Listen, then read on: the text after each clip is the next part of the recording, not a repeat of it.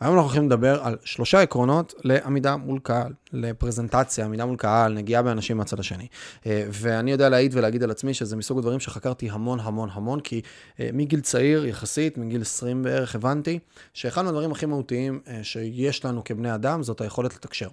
ואם אני רוצה לבוא ולהרכיב עולמות, לבנות דברים, אני צריך לדעת להשפיע, אני צריך לדעת לשכנע, אני צריך לדעת לייצר תהליך של פרזנטציה, בסדר? של תהליך שכנוע מסוים.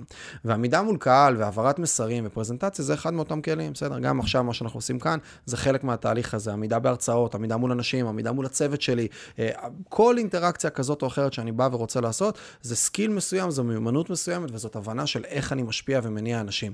ואני חושב שעשיתי, לא יודע, כל קורס בישראל שהיה לעמידה מול קהל, אה, נרשמתי והלכתי, ועשיתי אינטרנים קצה לקצה, וגם התנסיתי המון.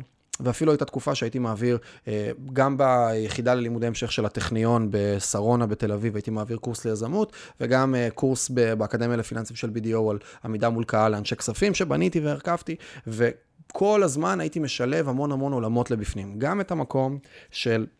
בעצם פרזנטציה, בסדר? את המקום של איך אני שולט בעצמי, ויש כל מיני חלקים, ומודל שבניתי כזה, שבסוף יש לנו את השליטה בחדר, יש לנו את השפת גוף, שיש כל מיני אלמנטים, לא ניכנס כרגע להכל, זה באמת עולם מורכב, זה היה קורס של איזה, לא יודע, 30 שעות, אה, לא שזה כזה הרבה, אבל זה המון המון כלים בפנים, ולהבין איך לבנות פרזנטציה, ויש את התוכן, ויש את הזה, ויש הרבה דברים, ואת האסטרטגיה וכולי, אבל בגדול, בגדול, בגדול, זה לבוא ולהבין איך אני שולט בדינמיקה מול אנשים ובקהל, כדי לבוא ולייצר, בתהליכים שלו, וגם בכללי, לפעמים הרצאות מקצועיות שיש לנו ערך לתוכן. אז יאללה, לפני שנכנסים, אה, אני רוצה להגיד, ברוכים הבאים לעוד פרק בחמש דקות של התפתחות. בכל פרק אנחנו לוקחים איזשהו נושא מסוים, מייצרים לו איזה deconstruct קטן, פירוק, ודרך הדבר הזה בעצם לוקחים איזה כמה תובנות, לוקחים או לא לוקחים, כל פעם זה משהו אחר, אה, לחיים שלנו. אז יאללה, להתחיל קודם כל, ואני רוצה להתחיל מהעקרונות, והדבר הראשון שאני רוצה להסביר ולהגיד, זה העיקרון של להבין שכל דבר בהעברת מסרים יש לו קונטקסט. ולכל קונטקסט אני אתנהל בצורה שונה. ואני אתן אנלוגיה נורא ברורה לדבר הזה. אה, אני חושב שברור לכולנו שפוסט או תמונה או סרטון שאני אעלה בפייסבוק, זה לא יהיה פוסט או תמונה או סרטון או, או אינטראקציה שאני אעלה בסטורי באינסטגרם. וזה לא יהיה אותו דבר כמו שאני אעלה בלינקדין. וזה לא יהיה אותו דבר כמו שאני אשלח אה, מי שיש לו, מי שמשתמש בטוויטר. כל אחד מהמדיומים האלה, בסדר? הוא אנרגיה אחרת, תוכן אחר. סרטון, אה, או עכשיו התוכן הזה למשל, שאני מעלה אה, כפודקאסט, כמיניקאסט, או אני מעלה אותו גם ליוטיוב, בסדר? אני יכול לעשות אותו טיפה יותר לונג פורם. למה? כי זה הפורמט, זה המדיום. פודקאסט יודע להכיל תוכן יותר ארוך, בסדר? אם אני אעלה את הדבר הזה לאינסטגרם, זה פשוט לא יעבוד, המדיום לא יודע להכיל את זה. אנשים לא באים בקונטקסט של הראש שלהם בשביל הדבר הזה במקום הזה. ובדיוק אותו דבר אני צריך לבוא ולהבין שיש לי קונטקסט יש לי הקשר מסוים לפי המדיומים השונים שאני נמצא בתוכם בעמידה מול קהל. ובכל אחד מהם אני אנהל את האנרגיה בצורה שונה, ואני אכין את התוכן שלי בצורה אחרת, ואני אעשה אדפטציה לדברים. עכשיו, לפני שאני נכנסת להבין רגע את המדיומים וטיפה לגעת בהם, הדבר הראשון שאני רוצה להגיד זה שהרבה מאיתנו יש לנו פחד קהל מסוים. בסדר? יש לנו אתגרים למול ה... כאילו, ברגע שאנחנו מקבלים במה, אז, אז קשה לנו לדבר. הלב קצת יותר מאיץ, מזיע, זה הכרה וכולי, ולי... לי הייתה חוויה אחת שהייתה נוראית. אה, אה, פעם אחת זה קרה לי שממש כאילו התייבש לי הפה בצורה קיצונית. בכל, ת, תמיד היה לי אה, אה, די נוח מול קהל, כן, שדרגתי את זה, והיום אני כאילו חופשי לחלוטין מן הסתם, אבל בהתחלה היה לי, היה לי עדיין יותר אתגרים, אבל היה אירוע אחד ספציפי שפשוט גמר אותי. זה היה, עשינו כנס אה, בחברה ש, שהייתי שותף בה, שקראו לה ביטאלנט, אה, טוני רובינס ישראל, 2,000 איש, אנגר 11. מצאתי את עצמי עולה לבמה, עשינו שלושה כנסים אחד אחרי השני, איזה 2,200 סך הכל הגיעו. אני מוצא את עצמי עולה לבמה, אחרי לילה לבן שלא ישנתי בו דקה, כי הכנו חומרים לכנס והכל, ואיך שאני עולה, אני, אני מרגיש שאני בסחרחורת, אני מרגיש שאני רואה המון אנשים, אני לא רואה פרצופים, ואני, וגם, פשוט הגרון התייבש לי בצורה קיצונית, קיצונית, קיצונית, ואני חושב, זה היה מין סוג של איזה, אני חושב, עשר דקות או רבע שעה שהייתי על הבמה, שפשוט הייתי במין סוג של, והייתי גם באקט מכירתי שם, גם פרזנטציה וגם מכירה, לא כיף, ומצאתי את עצמי פשוט כאילו באיזה טראנס כזה, רבע שעה שפשוט לא הרגשתי את התחושת זמן. והיום כשאני מסתכל על הדבר הזה בדיעבד זה שטויות, כי אגב, אני גם אומר לכם, הרבה יותר קל לעשות הרצאה ל-2,000 איש מאשר לעשות הרצאה ל-12 איש. בסדר? גם ברמת אנרגיה וגם ברמת התקשורת. כשאני מול 2,000 איש, אני לא רואה בני אדם, אני רואה פשוט המון, בסדר? אני רואה כמות, אני רואה קראוד. כשאני מול 12 אנשים, אני הרבה יותר חשוף לאינטראקציות ולדברים. ופה כשאני אומר את הקונטקסט הזה, יש לא מעט אנשים שאם ניקח עכשיו אותם, בסדר? אנחנו עדיין בעיקרון הראשון שעמידה מול קהל זה קונטקסט ויש מדיום ויש פלטפורמה שצריך להבין אותם, איך אני עושה את זה. אם אני עכשיו לוקח אה, לא מעט אנשים ואני מעמיד אותם מול קהל של 20-30 אנשים, הם קצת יתחילו להזיע, הם קצת יתחילו לגמגם, הם קצת יתחילו למצוא את עצמם באיזה, באיזה מקום לא ברור, סדר המחשבות קצת מתבלבל, בסדר? אנחנו פחות חדים, אנחנו פחות יותר צמודים למה שלמדנו לפני זה.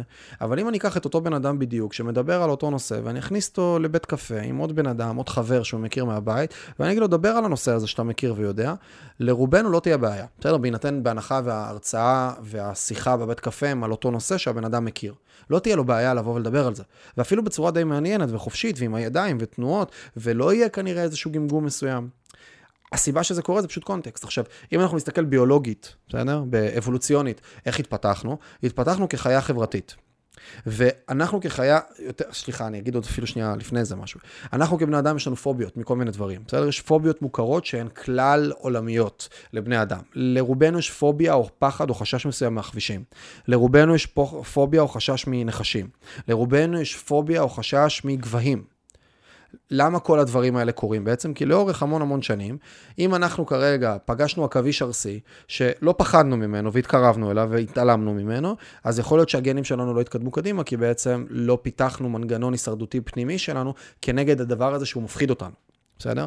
אותו דבר לגבי עמידה על צוק, בסדר? אם אני מסתכל על צוק ואני נופל, כנראה שהגנים שלי לא התקדמו, כי לא פחדתי. זה בעצם מנגנוני הגנה, הדבר הזה שנקרא פחד. ולמה הפחד הזה נמצא בנו כבני אדם, בסדר? בעמידה מול קהל?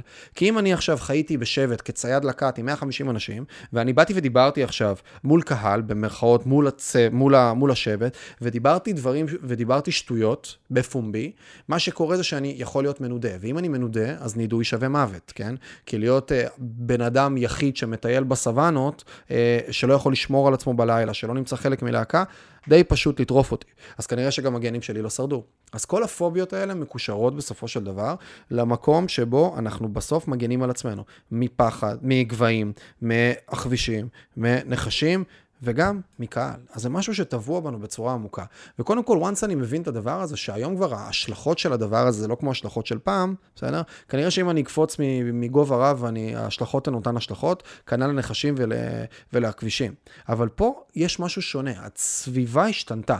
כן, זה עדיין משפיע, מן הסתם אני אדבר שטויות ברחב, זה עדיין יכול להשפיע עליי, אבל כנראה שזה כבר טיפה פחות, כי לא ינדו אותי, זה לא נידוי שווה מוות. הפחד הזה כבר נמצא במקום אחר. אז קודם כל, once אני מבין רגע את החששות האלה, once אני מבין, בסדר? את הקונטקסט, אני מבין את החשש, החששות שלי צריכות לרדת ברמה מסוימת. שתיים, אני רוצה לבוא ולהבין, ולא ניכנס לכל רזי האומנות הזאת, אבל שיש הבדל נורא גדול בין חלל של 12 אנשים, ששם אני צריך לעבוד הרבה יותר, ובזה נסכם את הנקודה הזאת, הרבה יותר במה שנקרא גירוי תגובה. אני צריך להיות בחללים קטנים, אני צריך לעבוד עם הקהל, אני לא בא כמרצה, בסדר? אני בא יותר בתדר של העברת סדנה. אני בא יותר בתדר כדי לייצר אנרגיה בעצם ו engagement, כי הרצאה, אחד מהדברים הכי מהותיים זה אנרגיה, בסדר? זה לא רק מה אני אומר, זה גם מה קורה בין אמירה לאמירה שלי. זה מה, איך אני גורם לקהל להקשיב. ואגב, יש איזה אה, שטות כזאת, איזה, אה, אני פותח עוד סוגריים, שטות כזאת שמדברת על זה שרק 7% מהמילים אה, משפיעות על המסר, ו-93% זה השפת גוף, וכל מיני דברים מסביב. זה שטות, בסדר? זה לא נכון. זה מחקר אחד אה, נקודתי, שהוא גם אה, לא הצליחו לשחזר אותו, ושהוא יצר את הסיטואציה הזאת, ואני כבר אפילו לא זוכר מה היה הרשם שהביא את ה-7% על, על התוכן, הם שאלו מה אנשים זכרו, כל מיני כאלה. זה מחקר שהוא לא, לא מאושר. חדש ולא הצליחו לשחזר אותו, ואגב, בכללי אני אומר, תכירו ש-80% מהמחקרים, בסדר? אה, מצליחים להפריך אותם תוך כמה שנים. אז גם הרבה דברים שאנחנו מכירים, לא מצליחים לשחזר אותם וכולי, צריך תמיד לקחת בערבון מוגבל מה שאנחנו שומעים, ופה ספציפית זה לא נכון. זה לא שבאמת 7% מהעברת המסר אה, בסוף היא רק התוכן, ו-93% זה השפת גוף והאנרגיה ומסביב. אבל מה שכן, וזה כולנו מבינים, בסוף כשאני מרצה ואני רוצה להעביר פרזנטציה טובה, אני חייב להבנות את התוכן בצורה טובה, אבל אני גם חייב לייצר ניהול אנרגיה נכון של הסיטואציה, בסדר? אני צריך לייצר ניהול של הדינמיקה בתוך החלל. וכשאני נמצא מול חלל גדול, הכלים שבהם אני אשתמש בהם, חלל גדול שלא יכול לייצר איתי אינטראקציה חזרה, בסדר? הכלים שבהם אני אשתמש כדי להניע את החדר יהיו שונים לחלוטין, מאשר הכלים שאני אשתמש בהם למול חלל של 12 אנשים. ואני חוזר לאותו אלמנט שקראתי, ותיקחו את זה, את הנקודה הזאת, גירוי תגובה לחללים קטנים, שזה בעצם אני שואל שאלות פתוחות ואני נותן לקהל להשתתף. ואני עובד באפקט הממטרה, בסדר? אני כאילו עומד באמצע, ואני מייצר הסתכלות רוחבית. אני עובר מימין לשמאל, משמאל לימין, בתוך הדינמיקה של הפרזנטציה שלי, וכשאני שואל שאלה, אני מסתכל ארוכות הרבה פעמים לאנשים בעיניים, כי אני רוצה תגובה של מישהו. ואני גם מזהה מי לא איתי ומי לא יגיב לדברים שאני שואל, ואז אני אפילו אסתכל דוך ואני אשאל שאלה אנשים. אני רוצה לייצר כמה שיותר, ושימו לב למילה שאני משתמש בה, engagement. אנחנו מכירים את המילה הזאת מהסושיאל מדיה, בסדר? כמה engagement, כמה מעורבות יצרתי עם הפוסטים שלי, עם הטקסטים שלי, עם הדברים שלי. אז בהרצאה... המדד, לאיזו, אחד המדדים להרצאה שמייצרת אנרגיה נכונה, סדנה, הרצאה, שוב, תלוי בחלל, זה כמות ה engagement והמעורבות שאני מצליח לייצר למול האנשים שנמצאים מולי.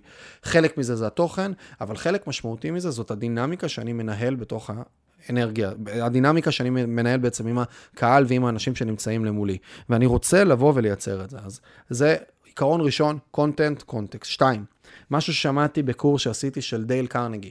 דייל קרנגי כתב את אה, אה, כיצד לרכוש ידידים והשפעה, ועוד, ועל דאגה, ועוד הרבה ספרים אחרים, מאבות ה-personal development, uh, שנות ה-30 בארצות הברית, ומה שהוא עשה, אחד מהדברים שהוא uh, ככה דיבר עליהם הרבה בעמידה מול קהל, הוא, הוא דיבר על עיקרון של תדע לפחות, אני לא זוכר אם זה היה פי 10 או פי 20, בוא נניח שזה פי 20, תדע לפחות פי 20 יותר ממה שאתה הולך לדבר עליו, על הנושא שאתה הולך לדבר עליו, בסדר? אם אני הולך לדבר על נושא מסוים, אני רוצה לדעת המון על המסביב שלו. וכשאני יודע המון על המסביב של הנושא שעליו אני הולך לדבר, נורא קשה להתקיל אותי. וכשאני יודע בצורה עמוקה, ולא ממקום של ניסיתי לשנן בדיוק את ההרצאה שאני הולך להעביר, שאני מכיר טוב את הנושא ודברים, ונדבכים מסביב אליו, ודיסציפלינות ליד, ואני מכיר גם את השוליים של העולם הזה, ולא רק את הקרן הנורא ספציפית, את האזימות הנורא ספציפי שבאתי לדבר עליו, הביטחון שאני מגיע לתוך השיחה הוא שונה לגמרי. וגם הדינמיקה שיכולה להיווצר בתוך אנרגיה של חלל כזה אחרת לחלוטין, כי פתאום כשאני מקבל תגובות, אני מקבל שאלות, אני מייצר איזושהי דינמיקה מסוימת, אני נמצא במקום אחר לגמרי בשיח. וגם הקרדיטציה, בסדר? וקרדיטציה זה משהו שרוכשים אותו. קרדיטציה זה המקום של כמה מעריכים אותי, כמה קרדיט יש לי, בסדר? למול הקהל שנמצא למולי, כמה רוצים להקשיב לי, בסדר? אם אתם עכשיו באים להרצאה של ביבי, בסדר? עוד לפני שהוא אמר מילה מסוימת, כבר יש המון קרדיט. נגיד ואתם באים עכשיו להרצאה של ביבי על אה, השפעה, שכנוע, אה, הטמעת מסרים, משא ומתן, בסדר? ונגיד כרגע אני שם דעות פוליטיות בצד. מי שחושב שהוא ביבי מלך ישראל, האדם הכי מדהים שצעד על כדור הארץ, ובקיצון השני, מי שחושב שהוא החריף את הערכים של מדינת ישראל, זה לא משנה כרגע. אני מדבר כרגע אך ורק על משא ומתן וניהול, ו- ו- וניהול דינמיקות וכולי.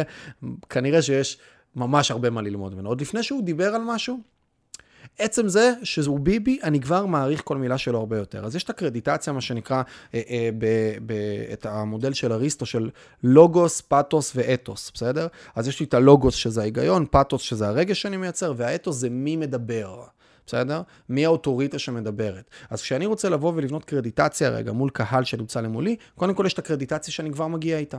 אם אתם תבואו עכשיו להרצאה של דניאל קיינמן, פרופסור דניאל קיינמן, שחתן פרס נובל, אתם, יש לו כבר קרדיטציה מעצם היותו. ויש קרדיטציה שנבנית באופן שבו אני רוכש אותה על הבמה מול האנשים. כשהם שואלים אותי שאלות, בסדר? כשהם שואלים אותי דברים, ואני יודע לענות בכל מיני דרכים על הדבר הזה. אני יודע לבוא ולייצר, אני גורם להם להבין שאני יודע על מה אני מדבר. עכשיו, עושים את זה גם דרך כל מיני טכניקות של name dropping, שבעצם אני זורק להם כל מיני סיפורים מסוימים שמראים הערכה כלפיי, ואני אתן לכם דוגמה, אני אפילו אכנס לדבר הזה של קרדיטציה, לא תכננתי לדבר על זה כזה הרבה, אבל כבר התעמקתי בזה. סיפרתי לכם שהעברתי קורס אה, בטכניון ליזמות, אה, אה, וזה היה זה, היה, זה קצת מצחיק להגיד את זה היום ברטרוספקטיבה, כן? כי הניסיון שלי לא היה כזה אדיר עדיין בעסקים ובדברים. הבסיס ידע היה רחב, אבל, אבל עדיין לא עשיתי יחסית המון, לקח לי עוד זמן, והייתי בן 24. עכשיו, זה היה אבי קאופמן, חבר טוב שלי, ש...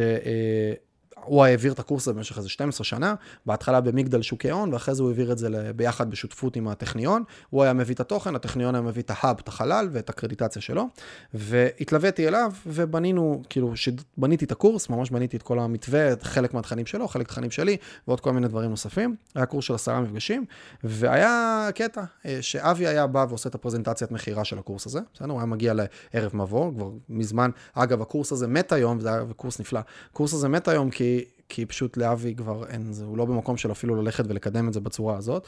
אה, ואבי היה מגיע לעשות את הפרזנטציית מכירה, ואחר כך בסילובוס, תכלס של הקורס, אני הייתי מעביר שישה מפגשים מתוך עשרה. הוא היה מעביר מפגש אחד, ניר דובדבני היה מעביר, מעביר מפגש נוסף, היה רואה חשבון ועוד עורך דין, אם אני זוכר נכון, או מישהי על שיווק, כבר, שוב, זה יחסית מזמן כבר, ואחד מהדברים שהיו לי מאתגרים מאוד, זה שאבי היה מוכר את הקורס, ובסוף הם פוגשים אותי במפגש הראשון, והם לא יודעים מי אני. וגם הטראק רקורד שלי, שוב, תחשבו שאתם פוגשים ילד בן 24 כרגע בקורס יזמות. 24, 25, לא זוכר כבר, נראה לי הוא 25, זה, זה כאילו, זה, זה, זה אירוע של באונס. ובאותה תקופה, שוב, הרבה פחות טראק רקורד ממה שיש היום. ואחד מהדברים שבאתי ועשיתי שם, זה היה, כל המפגש הראשון היה עקרונות וסיפורי יזמות, בסדר? וחלק גדול מהסיפורי יזמות האלה הייתי מלמד עיקרון, בסדר? ודרך העיקרון, הייתי, את, ה, את העיקרון הייתי מלמד דרך סיפור. והסיפור היה סיפור עסקי שלי. ואז למעשה, לא הייתי צריך יותר מדי להגיד אני ואני ואני ואני, אלא באתי ולימדתי תוכן, שדרך התוכן היה דרך סיפורים, והסיפורים בנו לי את הקרדיטציה. ואז הם הבינו וראו איך בניתי כל מיני דברים עסקיים, איך עשיתי כל מיני מהלכים מסוימים, שיש לבוא לקחת וללמוד, בסדר? ו... בסוף, אם אני זוכר נכון, הציון הממוצע שלי, שוב, הטכניון עושים כזה כל הזמן ניקוד, היה 9.2 כמרצה, או משהו כזה, וזה fucking כאילו אירוע קשוח, כן? אני מסתכל על זה בדיעבד, המקום הזה של, אפילו התחושה של אני נזכר איך אני מגיע לשיעור הראשון, ואנשים שלא מכירים אותי הולכים לראות, ואני כולי חי באיזה תסמונת המתחזה, ב impostor syndrome בקצה שלו, בסדר? וכן היה track record, וכן הבאתי להם ידע סופר פרקטי, וגם יש הבדל בין, וזה גם כן נקודה שאפשר לדבר עליה, יש הבדל בין להיות במקום שבו אני מלמד, בסדר? אה, אה, בין להיות מישהו שיש לו טראק רקורד ויודע ועשה דברים, לבין מישהו שהוא יודע להיות מורה טוב, בסדר? שהוא יודע להיות נרייטור טוב, שהוא יודע להעביר את המסר, ואלה שני דברים שונים. והרבה פעמים אני יכול להיות בן אדם שעשה דברים מופלאים, אבל אתם שמים אותי רגע להעביר את התוכן ולהסביר את האיך, ולמדל ולפרק, וזה שיט. בסדר? ואחת מהחוזקות שלי היו אז, זה שאני ידעתי לפרק דברים ולמדל אותם ולבנות מזה מודלים ותבניות ולהעביר את התוכן בצורה טובה. ואז אני זוכר, אז אם אני מדבר רגע על הקרדיטציה הזאת, קיבלנו פה איזשהו סעיף בונוס, זה המקום של אני רוצה ויכול לבנות את הקרדיטציה שלי דרך סיפורים. דרך נקודות. אגב, גם עכשיו, זה שסיפרתי לכם את הדבר הזה, שלפני כמה שנים עשיתי את זה, וסיפרתי את הדברים, זה גם בנה לי איזושהי קרדיטציה מסוימת דרך הסיפור הזה, בסדר? ואם אני אספר לכם עכשיו איזשהו סיפור עסקי מסוים שעשיתי, או זרקתי לכם על הדרך את. עמדתי מול אלפיים איש בזה, באנגר, ואני בניתי את הכנס ועשיתי אותו וייצרתי, לא הרחבתי שם יותר מדי, כן? אבל עצם העשייה של הדבר הזה, גם בונה לי קרדיטציה מסוימת בדברים שאני מדבר עליהם עכשיו. וגם עצם זה שהתחלתי את ההרצאה, את ה... כשהתחלתי את הפודקאסט הזה, את הפרק הזה, אז התחלתי וסיפרתי שהרציתי פה ובניתי קורס כזה, כאילו, סיפרתי לכם טיפה, לא נכנסתי יותר מדי לעומק, שוב, אתם, מי שמקשיב כנראה ומאזין כבר מכיר אותי בצורה כזאת או אחרת, ואני לא צריך לבנות את הקרדיטציה שלי יותר מדי. אבל אם עכשיו הייתי פוגש אנשים חדשים, הייתי מקדיש לזה לא מעט זמן. לא מעט זמן. כי לא מעט אנשים, אם אתם תבואו רק עם התוכן straight forward ולא תבנו את המקום של האוטוריטה שלכם למולם, את הסמכות, בסדר? את הפתוס, אתוס, לוגוס, את האתוס, בסדר? אם אני לא אבנה את האתוס, הם לא יקשיבו ללוגוס. לא יעניין אותם. כי הם, הם, הם, אני היום, שוב, אם אני לא יודע מי מדבר, המסר שלו כמעט ולא יעניין אותי. אמיתי. כי כל כך הרבה שרלוט יש בחוץ, וכל כך הרבה שטויות יש בחוץ, שמעט מאוד אנשים, אני בכלל אקשיב להם, את, אני, אני אתן להם את המספיק קשב כדי להבין על מה הם מדברים. אז זה חשוב לבוא ולבנות גם את המקום הזה של האתוס, וכל אחד צריך למצוא לעצמו את הנקודות שהוא יודע להיאחז בהן, שיבנו אותו. שוב, באותה תקופה סיפרתי על כל מיני, אותו ביזנס של, של רובין, של טוני רובין שעשינו אז, עם הכנסים והדברים. עשיתי שם מהלכים שיווקיים, היינו כמה שותפים, לא הייתי לבד, אבל הרבה מהדברים שקרו שם בביזנס היו בזכות מהלכים שיווקיים שאני עשיתי, שהביאו את העסק הזה מ-700 אלף ל-4.5 מיליון מחזור תוך שישה חודשים. בסדר? והייתי צריך להיעזר בסיפורים האלה, בנקודות האלה, בנתונים האלה, וזה לא משנה הגיל, בסדר? זה פתאום הייתי צריך לבוא ולהראות איך דרך הדבר הזה ניסיון ולבנות את זה. אז ממש דליתי ובניתי עקרונות ודרך לימודים וסיפורים ועניינים, גרמתי בסופו של דבר לקרדיטציה מסוימת למולי בתוך אותו תהליך. אז זה רגע איזושהי נקודה, קרדיטציה סוגר אותה. חוזר למה שאמרתי מקודם, ואני לא ארחיב על זה יותר מדי, המקום של, אני רוצה לדעת פי כמה וכמה וכמה מהאנשים שנמצאים למולי אה, בדבר, וגם על, מהנושא שאני מדבר. אם אני בא לדבר 40 דקות, אני רוצה שיהיה לי חומר ל-20 שעות בראש לפחות, בסדר? שאני אדע הרבה על החומר מסביב, שאני אדע להשליך כל מיני דברים, ואז בצורה הזאת הביטחון שלי הוא אחר. שימו אותי היום לדבר על מלא נושאים, לא משנה, אני, אני אבוא גם בלי הרצאה, בלי שום דבר. אני, אני אדע, אני קורא למילה הזאת קשפרץ משהו, כן? אני אדע לקשפרץ משהו, אני אדע להוציא משהו. אני אדע כבר לדבר על משהו, כי כבר יש איזה בסיס ידע, יש איזה בסיס ניסיון, וכשאני מדבר, אז כבר המוח מקפיץ ממקום למקום, מחשיבה לחשיבה, כבר מלא לופים, כמו מעין איזה, איזה, איזה אנרגיה פטרייתית כזאת, שנמצאת בתוך האדמה, ויש לה שורשים עמוקים במלא דברים, וזה הכל מתחבר להכל. אז זה גם כן משהו, וזה גם עוזר נורא לבוא ולהגיע לדבר. אז תקראו עוד, אתם הולכים לעשות הרצאה על משהו, תקשיבו, לעוד, תקשיבו לעשרה פודקאסטים בנושא, תקשיבו לעשרה יוטיובים, עשר הרצאות יוטיוב שיש בנושא, תקשיבו לטדים בנושא, בסדר? תקראו ספרים, כל אחד עם המדיומים שרלוונטיים אצלו. ואז אני פשוט, אני, אני בא בביטחון אחר, וגם אנשים לא יוכלו להתקיל אותי, וגם אנשים מרגישים את זה. מרגישים כשאני מחרטט או כשאני לא מחרטט, כשאני מדבר על משהו שאני מבין בו או לא מבין בו. שלוש, בסדר? חיבור נכון של stories. אני לא להרחיב על זה יותר מדי, כי קצת דיברנו על זה, אבל אנחנו לא רוצים רק לבוא ולתת מידע יבש. אנחנו צריכים לייצר storytelling. אנחנו כבר נמצאים, אנחנו כבני אדם התפתחנו לאורך מלא מלא מלא מלא מלא שנים בסיפורים. אנחנו מספרים סביב המדורה, סביב הזה, אנחנו, זה משהו שקרה כל הזמן. לעומת זאת, סטטיסטיקות זה לא משהו שאנחנו יודעים להבין אותו. בסדר? אנחנו כולנו מכירים את זה של, יש מלא עיוותים סטטיסטיים. ממוצע וחציון, כי אם אנחנו נשאל מה המשכורת הממוצעת, זה סתם אנלוגיה, אה, אה, יש, שתי, יש שתי, שני סיפורים אה, קבועים כזה שמדברים על ממוצע נגיד, מה ההבדל בין ממוצע לחציון? שאם אני אה, אה, לוקח עכשיו דלי קרח, שהמים בו הם מינוס 20 מעלות, ומהצד השני אני לוקח מים רותחים ב-90 מעלות, ואני לוקח בן אדם, בסדר? אה, באמצע, מושיב אותו באמצע, רגל אחת במינוס 20 ורגל שנייה ב-90 מעלות, אז בממוצע חמים לו ונעים לו, הוא בג'קוזי, הוא ב-60 מעלות, 50 מעלות. בפרקטיקה, רגל אחת נשרפת לו ורגל אחת אה, קופא, קופאת לו. עכשיו, זה ממוצע. עכשיו, אנחנו כבני אדם לא יודעים לאכול את הנתונים האלה. מה זה ממוצע, מה זה חציון, כי המון המון שנים התפתחנו בחוסר הבנה. של סטטיסטיקות. אנחנו לא נולדנו עם מספרים. לעומת זאת, סיפורים זה משהו שחווינו אותו כל הזמן. בן אדם יצא, הלך, וזה שפה, גם שפה לא נמצאת איתנו, אה, אה, שפה נמצאת איתנו, אם אני לא טועה 20 אלף שנה, אני יכול להיות שאני לא מדייק, אבל זה גם לא המון המון זמן, אבל זה משהו שכן כבר הוטמע בנו בצורה יותר עמוקה, גם תרבותית קולקטיבית, בסדר? וגם כנראה גם משהו הושרש בתוכנו בצורה מסוימת כבר, והיכולת שלנו להתחבר לסיפורים היא טובה. עוד דבר נוסף שקורה בסיפורים, וזה כן חשוב, וזאת אמירה, ובזה אנחנו נסיים. כשאני בא עם נתונים, עם עובדות, או רצון לעובדות, ותוכן, אני רק מדבר תוכן, מה שאני מייצר למולי בצד השני, בסדר? זה הרבה פעמים התנגדויות, אמונות מגבילות ותבניות מחשבה. האנשים שנמצאים למולי בכל תוכן שאני רוצה להעביר החוצה, כבר באים עם האג'נדות שלהם, עם הידע שלהם, עם המחשבות שלהם, מה שהם יודעים ומה שהם לא יודעים. הם באים עם הדבר הזה. וזה רגע דבר שחשוב להבין. וכשאני הרבה פעמים אתן את הדעה שלי, או אני אתן פריט מידע מסוים, עשויה להיות להם התנגדות מסוימת. לפעמים התנגדות שהיא התנהגות אישיותית, ולפעמים התנהגות, התנגדות שהיא משהו פשוט ב, ב, בדעות שלהם, בחשיבה שלהם, בסדר? אבל כשאני מספר סיפור, אני בעצם ממוסס את ההתנהגויות האלה, את המבניות של האגו האנושי, כי הבן אדם כרגע מאזין לסיפור. וכשהוא מאזין לסיפור, מה שקורה למולו, של, מה שקורה בתוך התהליך, זה שהוא מוריד מגננות, כי כרגע הוא מקשיב לסטורי. כמו שאני רואה סרט או סדרה. אני לא נמצא כרגע עם כל ההתנגדויות והדברים שלי, אני מקשיב לעלילה. וכשאני מקשיב לעלילה, אני פחות עם, עם החומות האלה. והסטורי הזה בעצם ממוסס הרבה דברים ועוזר לי לגשת הרבה פעמים למאחורה של הבן אדם. לגשת לתת מודע שלו, לגשת להטמעה של מסרים ותהליכים וכולי. זה אחד. שתיים, לנו כבני אדם מאוד מאוד קל לזכור סיפורים. מי שמכיר, בסדר? מי שמכיר, ב, אה, אה, יש כל מיני טכניקות זיכרון שמדברות על כך, תנ, תנסו לזכור 30 פריטים. נורא קשה לעשות את זה, כי המוח שלנו לא היה צריך לעשות את זה, הוא לא התרגל לזה. אבל אם אני אספר לכם עכשיו אה, סיפור, ובסיפור הזה אני אשזור את אותם 20-30 פריטים, כן? וגם בצורות מוגזמות, אני אגיד, לא יודע מה, נעליים ונחש וכובע, בסדר? אז אה, הלכתי ברחוב וראיתי זוג נעליים ענקיות, ענקיות, ענקיות בצבע ורוד, ומתוכן יצא נחש. עצום, עצום, עצום, שהיה לו כובע על הראש, בסדר? את הדבר הזה, ואני יכול להמשיך לספר עוד סיפורים, ואז ראיתי את כל הדבר הזה, אז מן הסתם עשיתי עיקוף, כן? ובעיקוף שעשיתי ראיתי עץ אלון ענק, ענק, ענק, ענק, ענק, שממנו ירד קוף. הקוף החזיק בננה, והבננה הייתה בכלל בצבע כתום, מוזר כזה, כמו גזר, בסדר? אז הנה, עכשיו הצלחתי לייצר סיפור עם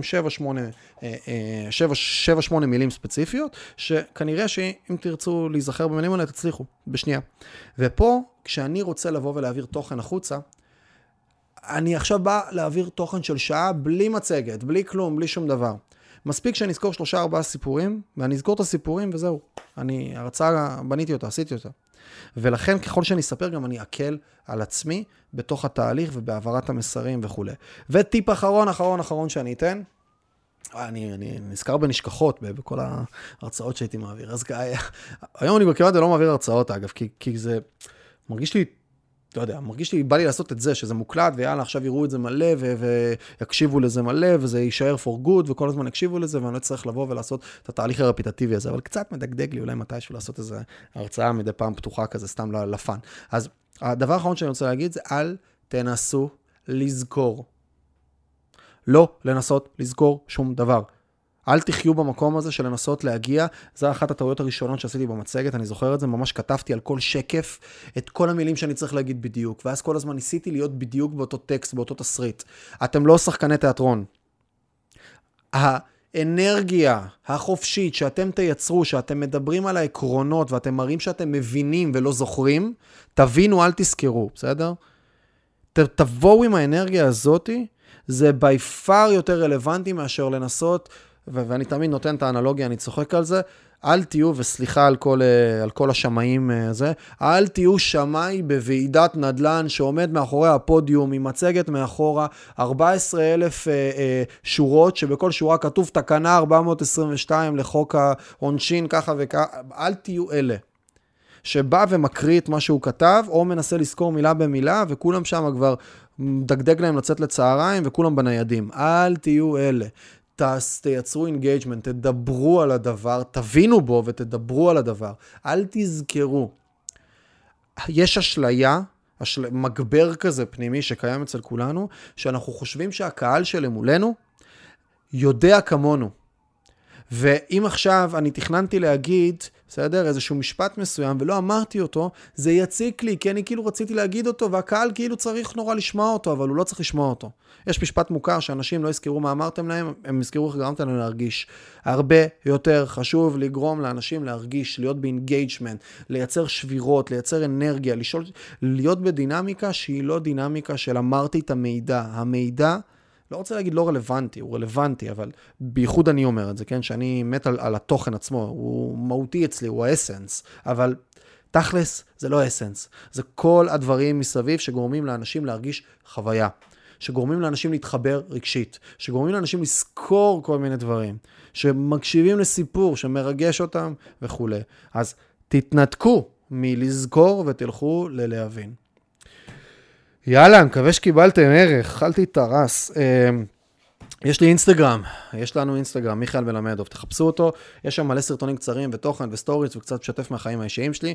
בנקודת זמן הזאת ממש יש 10-600 או 10-700 או משהו כזה, 10,600 עוקבים. אה, תבואו, נחמד שם, מדבר על כל מיני דברים, תוכן יותר קצר, לא אוכל ת'ראש כמו פה, ואם הקשבתם עד לכאן, אז אני מודה לכם על היותכם.